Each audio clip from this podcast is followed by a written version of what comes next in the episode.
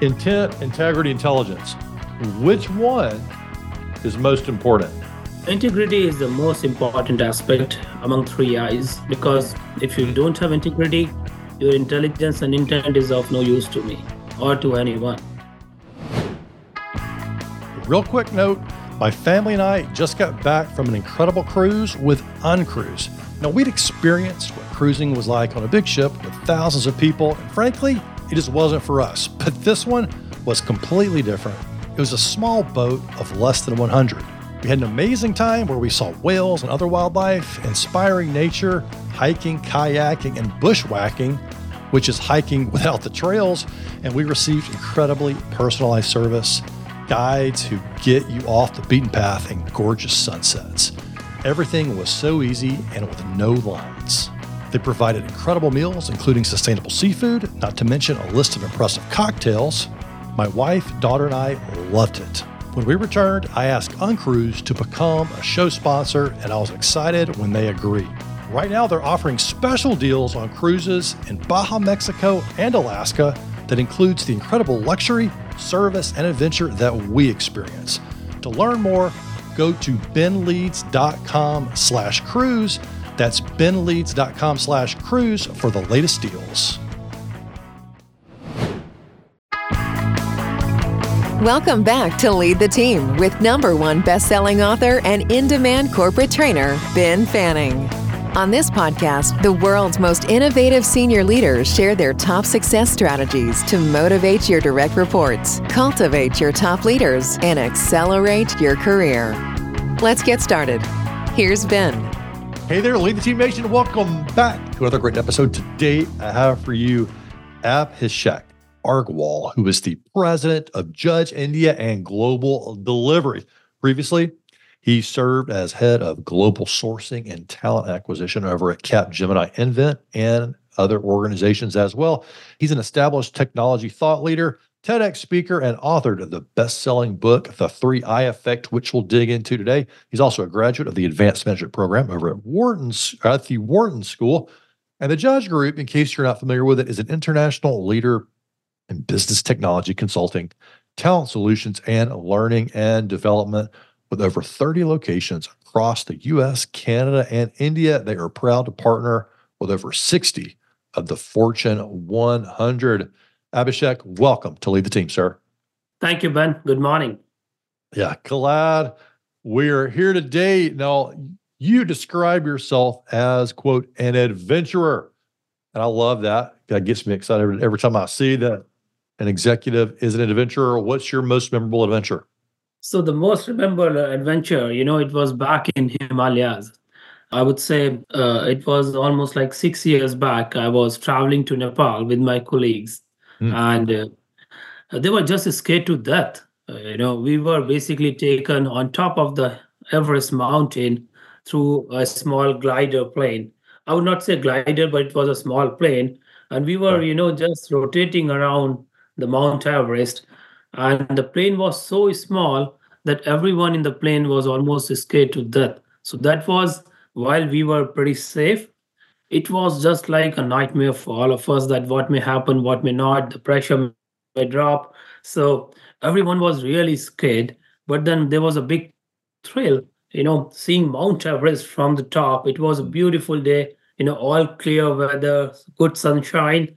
So mm. it was a lifetime experience. And while I would say a lot of people they do it, but there, there is a chance that the weather may not be good for most of the time. So for us, that was actually one of the wow. best adventurous trip, I would say, especially for me, uh, mm-hmm. for two reasons. One is something very new and something which has a great thrill uh, as far as the safety and the security is concerned.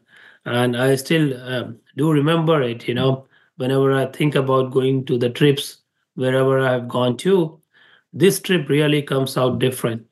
Uh, just to add, you know, when we started on the runway, the plane and the plane, since it was a small plane, it was trembling. Like so, we we right from the start, wow. right from the start, you know, there was there was some scare that look what may happen and what may not, but it, yeah. it, it really yeah went all great. So it wasn't like a you weren't flying Delta to uh, circumnavigate Everest. This was a tiny plane. You see, I was trembling, shaking. And yeah, and I bet you get up to those high altitudes and you're getting gusts from all directions. Yes, absolutely. But that see the magnanimity of the entire Mm. trip was uh, the I would say the scene when we were at the top of the Mount Everest. It was just beautiful. I can't even Mm. explain. There's something really magnanimous Cool. and amazing. Yeah. It gives you that power, you know, that what mountains are all about. Wow. And were you having to wear oxygen mask on the plane? No, no, we were we since the weather was good, we were not because weather was really good, all clear. So the pressure was still good in the plane. Wow. Fantastic, man. Well, congratulations on doing that. That's probably the more most direct way to summit Mount Everest is to get on a plane versus spending weeks Yeah, yeah. Trying to climb it. Oh my gosh. And what especially was your from the person inspiration like to to go to Nepal and make that huge trip and do Everest and, and, and prioritize that? uh, you should, Ben. I mean, it's definitely an experience. What was your inspiration behind it? Why do it? So, see, mountains, they always attract me. Mountains, they, if you look at mountains, um, they give us the message about the magnanim- magnanimity, you know, the powerful, powerfulness of, of being one, one, you know, solid block. And, and it, it just, I mean, I just admire them because they give me power. They give me so much of energy when I look at the mountains. Something big, something huge that you can look Mm. for. Cool. I can assess that uh, through the imagination. Maybe I will uh, do that. I would probably, although I like to hike, I don't know if I would scale uh, Everest, but definitely interested in uh, taking the flight up. Cool, man. So let's let's dig into the three I effect because I think a lot of leaders can benefit from that, from its power and its and its simplicity of the, of the structure. What is at the heart of the three I effect? So, the 3i effect, it's a simple formula uh, which actually got derived uh, through the live experiences which I encountered in my career for Mhm. almost, I would say now, 23, 24 years. So, 3i effect is all about intent, intelligence, and integrity. So, so what happened? Maybe I'll just take you back uh, to 2008, 2009 timeframe, wherein we had this recession going on, and the Yep. economy was in really bad shape. I was traveling to um, New York only from London, and right, right next to me was uh, one of the senior executives of one of the banks over here in US, and and we just started a conversation. But and he he was a veteran in the industry, so while we hit the conversation, he said that Abhishek, uh, uh, what's going on? Like, how do we really ensure that you know all these big organizations, while they have some great stories, great I would say people, employees, how do we really ensure, especially for the mid-sized and small companies, that we have the right talent in place? Because these companies they generally don't have the right mechanisms to hire the right people. Hmm. So that question intrigued me, and that was basically the genesis of the entire 3i effect as a book, uh, which came into the picture. I came back home. I thought about it. I mean, I was almost like 10 years in the industry. Not 10 years, I would say around a decade. I would uh, close to a decade in the industry by that time. But I never had a thought about this thing that what, especially the qualities one should look for while inducting the talent or, or uh, you know, basically association, sort of uh, starting an association with any individual or any relationship. Uh, I started thinking about it, and that's where Mhm. I thought that if I look at uh, the intent, the intelligence, and intelligence, it's not about that you have the master's degree or something like that. It's all about your ability to comprehend the situation, the environment you are in, and have some takeaways from that. And then mm-hmm. third, third, and the more, most important piece is the integrity. So I thought if we basically bring these together, any association, any relationship, any, I would say, process can be a successful process. Uh, that's where I started experimenting about it. You know, there were mechanisms to me- measure intent, there were some mechanisms to measure intelligence as well. but integrity is something wherein we just cannot measure it, you know, by one or two interactions. So I devised some questions around that. Okay, how do we really ensure that the person is high on integrity? Though it may not be the case later, but at least for the sake of the conversation, can we gauge out that uh, the person is right on the integrity and other aspects? So, so the inspiration Uh, was really derived from that airplane ride. That is a transatlantic flight. Banking Yes. executives complaining about, you know what? Dang it. I can't. It, it is hard to hire for people. And there's not a single person listening here on this podcast today who probably say hiring is easy. And I know when I hire somebody, I know they're going to be a great fit. And I bat perf- a perfect batting percentage because it's impossible, right? We're just trying, can't bat perfectly on our hiring, probably, although you might disagree with me. But I think we can increase the probability if we have the right tools and frameworks. I think that's one of the things about the three I that intrigued me. When I was watching your TED talk, I was like, you know, it's just a very foundational model to think about this intent, integrity, intelligence. Which one is most important? So integrity is the most important aspect among three eyes because if you Mhm. don't have integrity, your intelligence and intent is of no use to me or to anyone. So integrity is the basic tenet of any foundation, any relationship that you venture into. Yeah, I so forget about any any Can't have trust without integrity. Yeah. If you believe somebody has integrity, can't trust them. How in the world can you tell though? Like how in an interview, no one's going to say, you know what, I'm totally qualified for this job, but you you can't trust me because I have no integrity as an employee. Like like that would be great if someone's like, I have no integrity, but I'm totally qualified. They're not going to say that. How in the world do you work like this banking executive? How are you work? How are you working with companies to make to make that call? So, you know, that's a great question. And every time I'm asked the same thing that how do we really ensure that somebody's good on integrity? So, as I said, I devise certain questions, you know, integrity some, and, and again, it's not foolproof, but again, it gives you some sort of a semblance. It gives you some sort of an indication that, uh, look, this is something which will be workable. Mhm. So, for example, I I ask most of the people when I'm in discussion with them, especially with the senior guys, that uh, let's say if the company is going down and and the Okay. company really needs you right Okay. if the company is going down on on the numbers and if the company really needs you as a leader what would be your actions and and that answer reveals a lot of things so I'd go to uh, LinkedIn and start looking for another job. yeah yeah That would be that would exclude them from this. Yeah the, the other important you know uh, again additional i would say uh, question along with this is, is that how about the loyalty? You know while integrity is really you are saying you would be an honest person but would you be a loyal person? And if you are a loyal person then what's the difference between the honesty and the loyalty?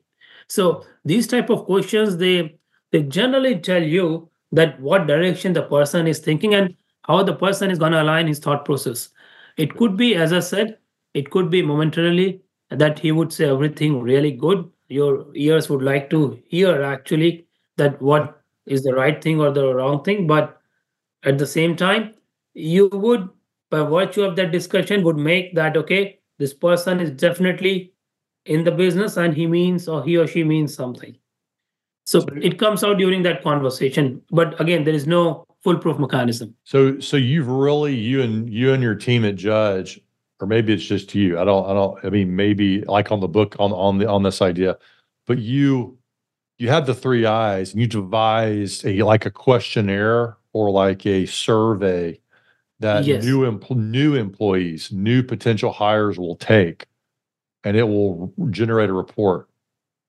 for the hiring. That's correct, Ben. That's correct. And in my book, there are questions. So what I have done in my book is I have applied this formula to different aspects of life. One is definitely about employee and employer, and it goes all the way between husband and a wife. You know, the divorce rates are really high. How we can really ensure that somebody can save that relationship, you know? Wow. Before we get married, honey, please take this survey. And she's like, "What is this section about intelligence?" I just want to make sure that you're intelligent before we get married. That's that's dangerous. yeah. yeah so intelligence again as i said uh, it's it's not about getting a degree or you know acquiring definitely skills and degree they are a good requirement to look for but it's more about your ability to comprehend the environment you are in you know for example you're going somewhere and i ask you that what you really gathered from that situation like do you really observe uh, when you go somewhere outside do you look at the things what's the perspective overall and what do you really get from those observations Good. so it- it's yeah. basically the general aptitude we look for because Yeah, you can always train the the attitude. Yeah, you have you probably have to, especially when it comes to people. Like we're not merely measuring your intelligence, like your IQ or your book smarts. It's more of your Correct. thoughtfulness or how you think through things. I can see that. correct You know, you're it's more of too. your aptitude basically it's a general aptitude your general uh, ability to comprehend the things and nobody needs a degree for that if you are a smart person you are a smart person you can be trained So in baseball, no one bats a thousand because that would mean every time that they go to the plate, they get a hit. If you bat 300, you're getting millions of dollars. Like you're out of one out of, you, get three hits at every 10 bats. Four, insane. So ap- applying the baseball metaphor to the three eyes. If Mhm. people apply this, if corporate leaders specifically apply the three eyes correctly, how high a batting average do you think they should be able to hit with with new hires? Definitely, it will improve. I cannot give you the number, but it will improve as to whatever state they are in. That is something I can guarantee upon. So, uh, maybe 50% improvement if they really apply this formula. So out of 10 hires, they didn't exactly say, no, you said 50% improvement over where they are today. So let's take a step back because you've outside of three eyes, you've worked for Capgemini. I mean, you've worked for some heavyweight industry consulting players globally. Yeah. What do you think a great hiring manager should be able to get? So, like, if you take 10 hires, what do you believe a good hiring manager should be able to hit on those 10 in terms of, and a good hit would mean an employee who's like turns out to be a great fit for the role. Correct, correct. So, do you think? um, yeah, I would say 80%. Wow. Okay. Yeah, yeah. Yeah. I'm. I mean, see, I have hired people. I mean, not. I I would say directly and indirectly, like thousands of people, maybe 25, 30,000 people I've hired through my career. I mean, not as I said, not directly my teams and everything, but I would say for the past five to ten years, I have applied this formula. Since the time I've started applying this formula, things have changed drastically. So you can retain the people well, you can actually train them well, and you can get them successful as well, like productive as well. So 70 to 80% of the times these people would be successful if we really apply this formula. Y'all listen to that. It's a big, that's big. And some people, That's a big it- you know, newer number. Managers uh, might say that's not good. You mean eight out of 10? I'm like, eight out of 10 is spectacular. If you get, that means if you have 10 people on your team and eight are enjoying what they're doing, they're engaged, they're productive, that's big. Because if you think Mm. about it, it's usually the 80 20 rule where 20% of your team's giving you 80% of your results. And today we're talking flipping that. especially the middle management, especially the middle management, if you apply this formula, it will do wonders for you. Are you looking to increase sales, grow your brand, and share your leadership message? Then check out our business podcast program. Each week, more people listen to podcasts than have Netflix accounts, and one third of the US population listens to podcasts regularly. So, your customers and team are already listening to podcasts. It should be yours. Discover our five step profitable podcast framework and what results you can expect for your company by setting up a 20 minute call with my team at benleads.com slash schedule. That's benleads.com slash schedule. So where does the model like where you've been applying this for a while where do things not always like like like if there's going to be an error in hiring Mhm. what's the most i guess outside of the model even what is the most common hiring mistake that you see In all honesty, uh, I would I would basically say the job description. So what? nice all right tell me more Yeah. So what happens that we have a job description, and we are we try to hire a plus or a minus person for that job description, Mhm. and which is fine. But we have to have our outreach for B plus and B minus as well because you have the scalability factor there. So that's one aspect of job description. The second aspect is the right job description. Hmm. While there are a lot of things in one job description, you may not get, you know, someone who is really good fit for that job description. So we need to ensure that what is the most important part of that job description and what we should look for in an individual. Most of the companies they make a big mistake. For example, programmers. Yep. Programmers, you know, they are good into coding, they're good into pro- programming, but companies they eventually look for someone who can do everything for them. Hmm. You know, somebody who can uh, beyond programming, who can think about other aspects. They may or may not fit, and that's Hmm. where people they fail. We expect too much out of an individual. That's one of the major reasons that people they don't really produce for what they are being brought in for. Yeah. If programmer is brought in for programming, that person is definitely going to do that job. But anything Mhm. beyond that would be a problem. So it's about the fitment as well. Yes, if there is an intent in that programmer to go to the next level, that's a different aspect. So the alignment with the job description, I would say 80% of the time, there is a problem. And then candidates also, they also goof upon their profiles. I mean, they try to extrapolate a lot of things which actually were not there Yep. in their background. So that's where that's the that's where the marriage needs to happen rightly. Yeah, I love that. It's so I think people jump to hiring so quickly that they forget, wait, wait.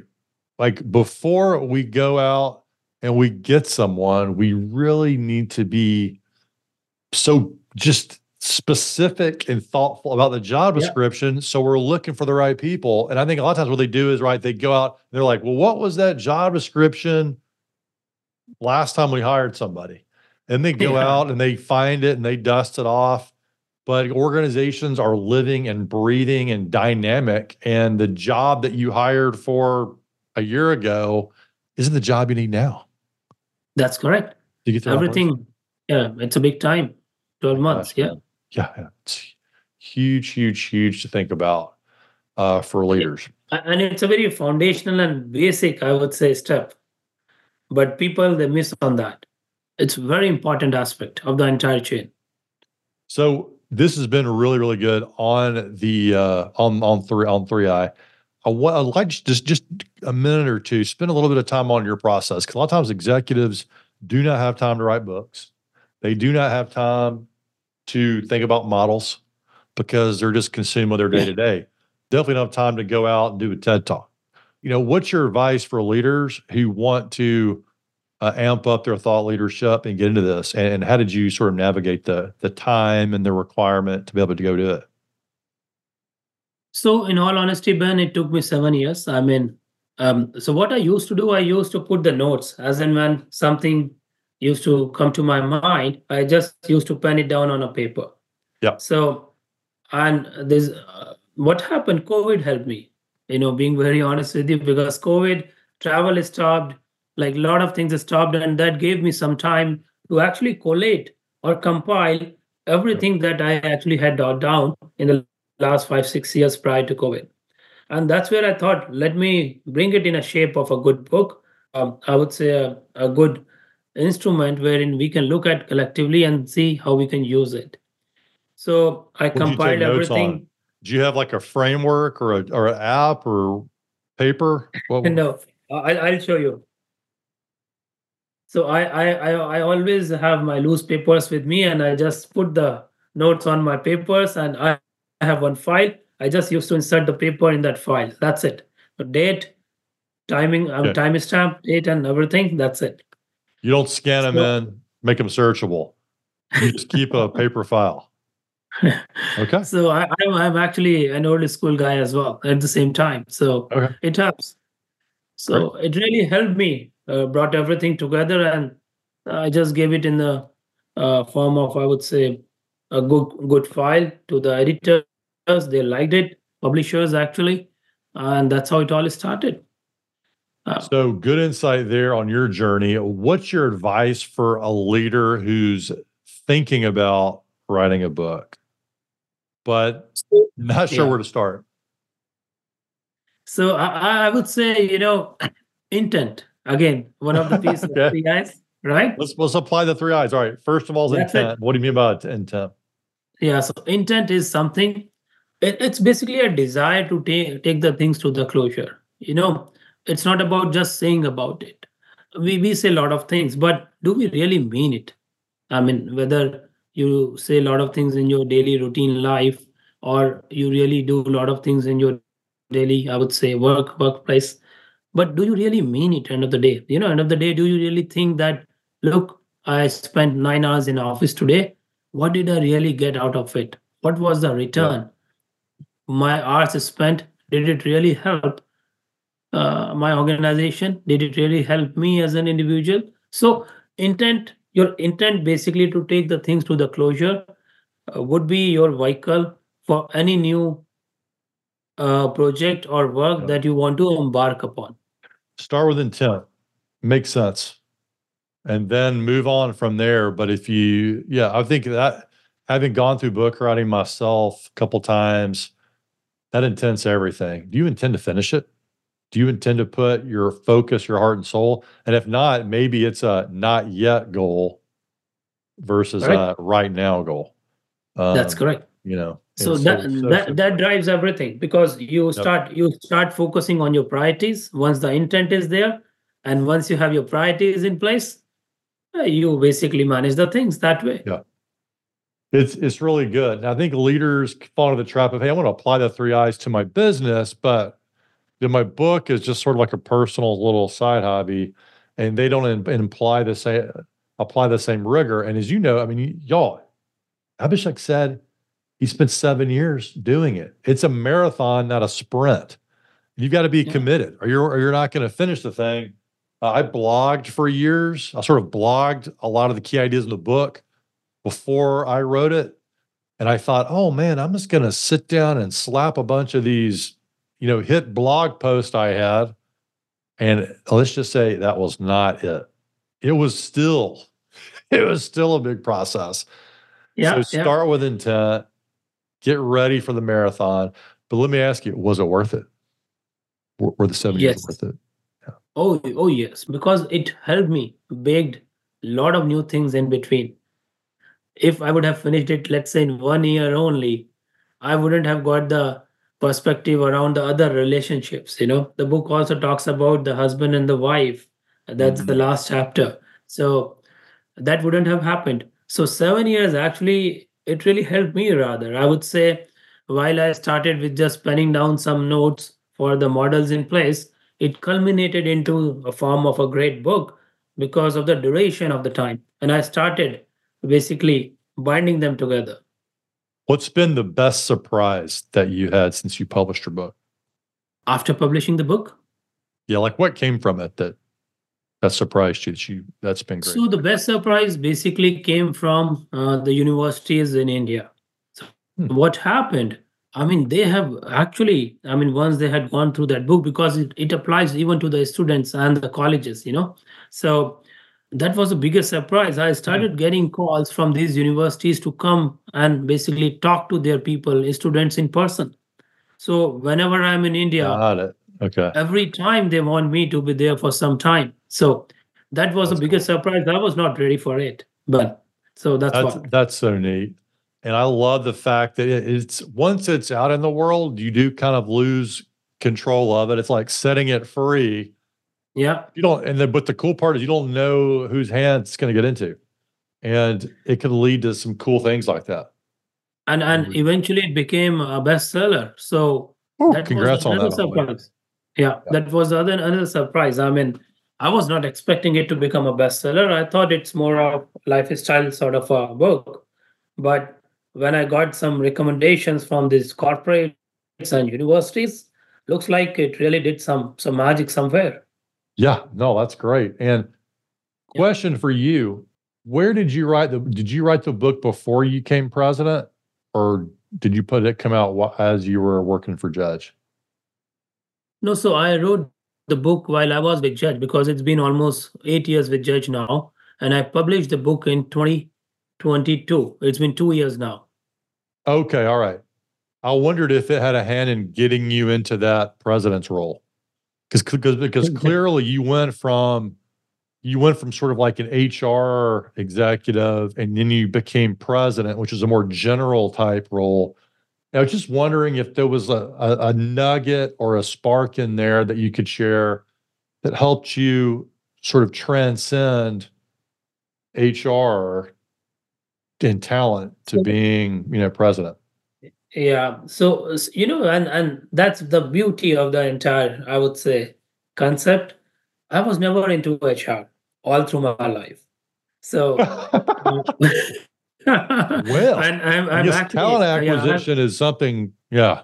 Yeah. So talent acquisition in IT companies, it's more of the, I would say, the supply chain management, because while it, it does have it does have a big HR ambit around it, but most of the time in the big companies, it's it's something which is a different function. It's not part of HR. So I started with a strategy function supply chain of basically yeah you can say maybe people yes in the resources not people but resources yeah yeah yeah, yeah. so wow yeah so it's more of the procurement function actually then because while hr okay. does does have a good play uh, so it's a combination of a lot of functions and as i said i was never the part of hr function per se in my entire career though i did manage the talent acquisition function in one or two companies but it was more about the global delivery and at the same time the strategy functions that I was the part of right from the beginning. So yeah, that really was a cool twist. Yeah, like you said, that framework you developed is broad enough to where you can apply it in a lot of different ways. HR, supply chain, whatever happens to be. So, trying to bring this all back in, what's a tool or gadget that's contributed to your success uh, that our listeners can go out and purchase for themselves? So, and and Ben, great Great question. I, I was thinking about it this morning that what could be a great instrument. So my recommendation would be a pen. Tell me more. Now, nowadays, what's happening, my friend? A lot of people are not using the pen, and a new generation they just don't want to use pen. so, so, so this is something which I would recommend not only to the new generation, even to the people like us, that when we have a pen with us, it's like a friend with us. You know, mm. pen never ditches us. We can always, and that that really helped me. Whenever I used to dot down that whatever thoughts I had in my mind, it was my pen that was always with me, and I used to write immediately. So while it's a very basic thing, but people they're not utilizing this instrument anymore uh, to the benefit of it. Very timely on a couple of levels that I experienced that. First of all, it cracked it cracked me up, but but so I got a good laugh. But secondly, yeah. I recognize that, and I have seen the research, as you probably have, that our minds work differently when we're writing than Correct. when we're typing. Correct. And it's Correct. a far more uh, and going a little bit level, not just thinking differently, but specifically when it comes to self-expression and creativity.